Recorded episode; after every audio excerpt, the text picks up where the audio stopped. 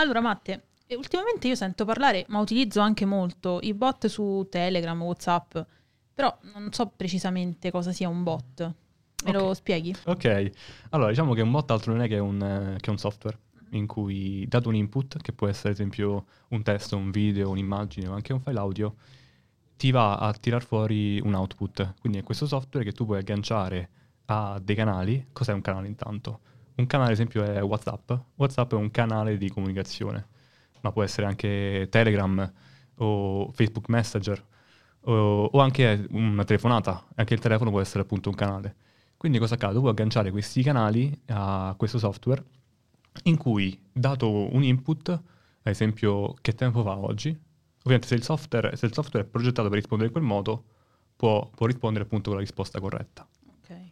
Quindi qualsiasi canale è inteso sia qualsiasi canale diciamo, di, di utilizzo di un brand con i clienti, sia di utilizzo professionale. Esattamente, In sì. tutti e due gli ambiti si possono utilizzare bot che possono essere specializzati più o meno in qualche cosa. È corretto, esatto. Ok. Quindi nello specifico cosa possono fare? O meglio, definiamone uno che per noi può essere quello più esemplificativo e proviamo a descrivere quello che fa. six,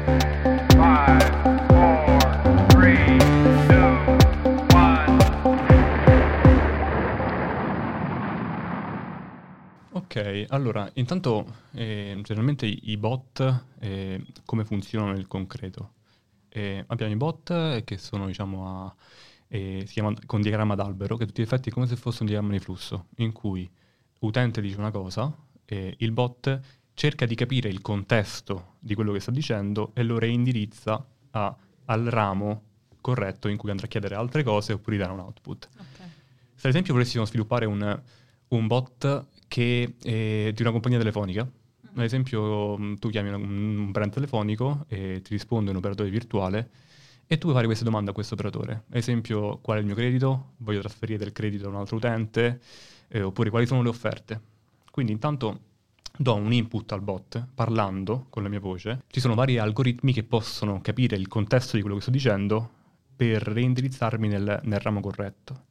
Questi algoritmi possono essere delle banali espressioni regolari, ossia che un algoritmo che va a cercare all'interno del testo, perché ovviamente nel momento in cui io parlo il- la mia voce viene trasfer- trasformata in un testo, quindi a quel punto vado a fare queste, delle operazioni su questo testo. E quello più banale appunto è cercare eh, di comprendere il contesto eh, di quello che voglio dal mio testo, quindi appunto nel momento in cui l'algoritmo deriva... eh, trova la parola credito, capisce che voglio capire quanto credito ho, magari, no? Quindi diciamo che il primo modo appunto sono le espressioni regolari che cercano delle parole specifiche all'interno del testo.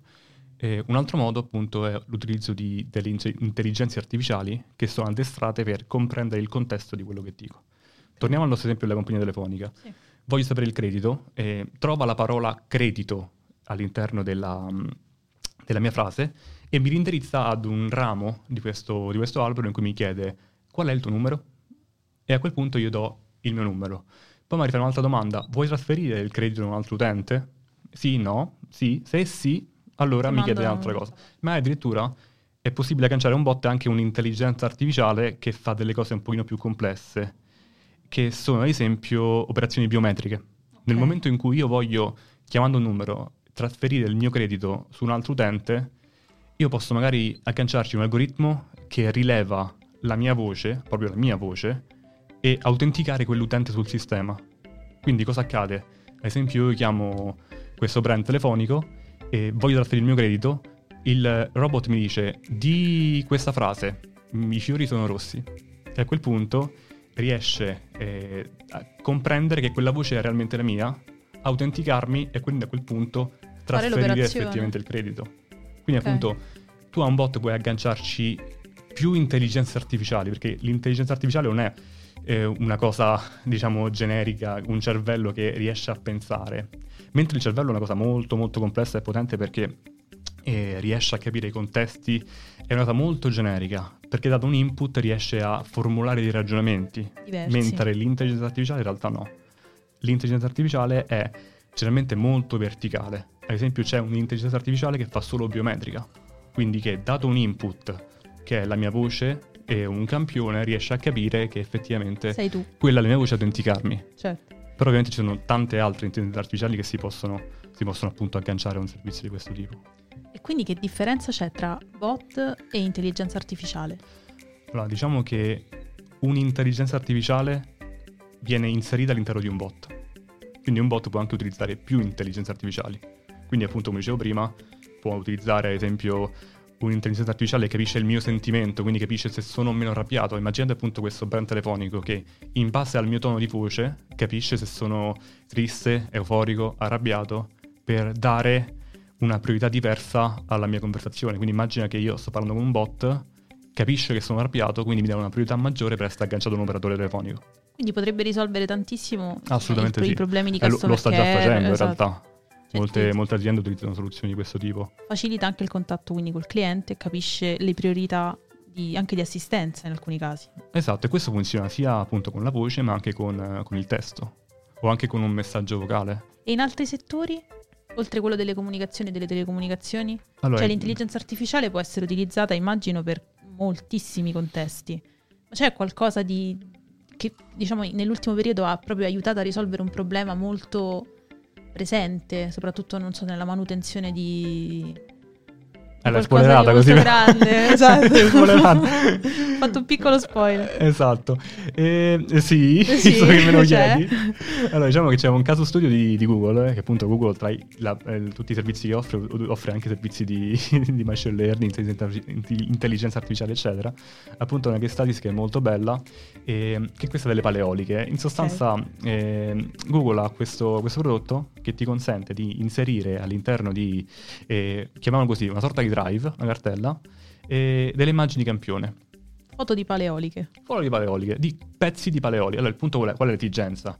Ci stiamo- c'è questa azienda grandissima di paleoliche che fa manutenzione su paleoliche che ogni, che ogni mese, ogni giorno, compie delle manutenzioni a queste paleoliche. Quindi cosa fa? Manda degli operai in cima a queste paleoliche a scalarle fisicamente per controllare se sulle paleoliche ci sono delle cricche, eccetera, per poi Eh, fotografarle, aprire un ticket, per poi mandare all'occorrenza una squadra di manutenzione a correggere questi problemi. Il problema è che per controllare una palaolia ci vuole circa un mese, perché è talmente vasta e talmente rischioso appunto arrampicarsi con tutte queste Certo. imbragature su questa paleolica che è molto complessa, insomma. E, E la hanno soluzione risolto? che hanno trovato appunto, avendo loro un database gigante con foto di paleoliche o foto di danni di paleoliche, e hanno utilizzato questo prodotto Google che, mh, in cui hanno inserito tutte queste foto su questa diciamo cartella e hanno detto foto paleolica ok, foto paleolica KO, mettiamola così in modo Ok. molto, molto semplice e mandano dei droni e a orbitare attorno a queste paleoliche molto vicine con delle telecamere particolari. I droni scattano tantissime foto, mandano in tempo reale questa foto a un, a un computer, il computer la, va a interrogare questo algoritmo mandando, dandogli in pasto una, una foto appunto di una cricca magari, e il computer dice ok, questo è, questo è fango, quindi ignoralo. Oppure dice questo è effettivamente un problema strutturale e apre un ticket.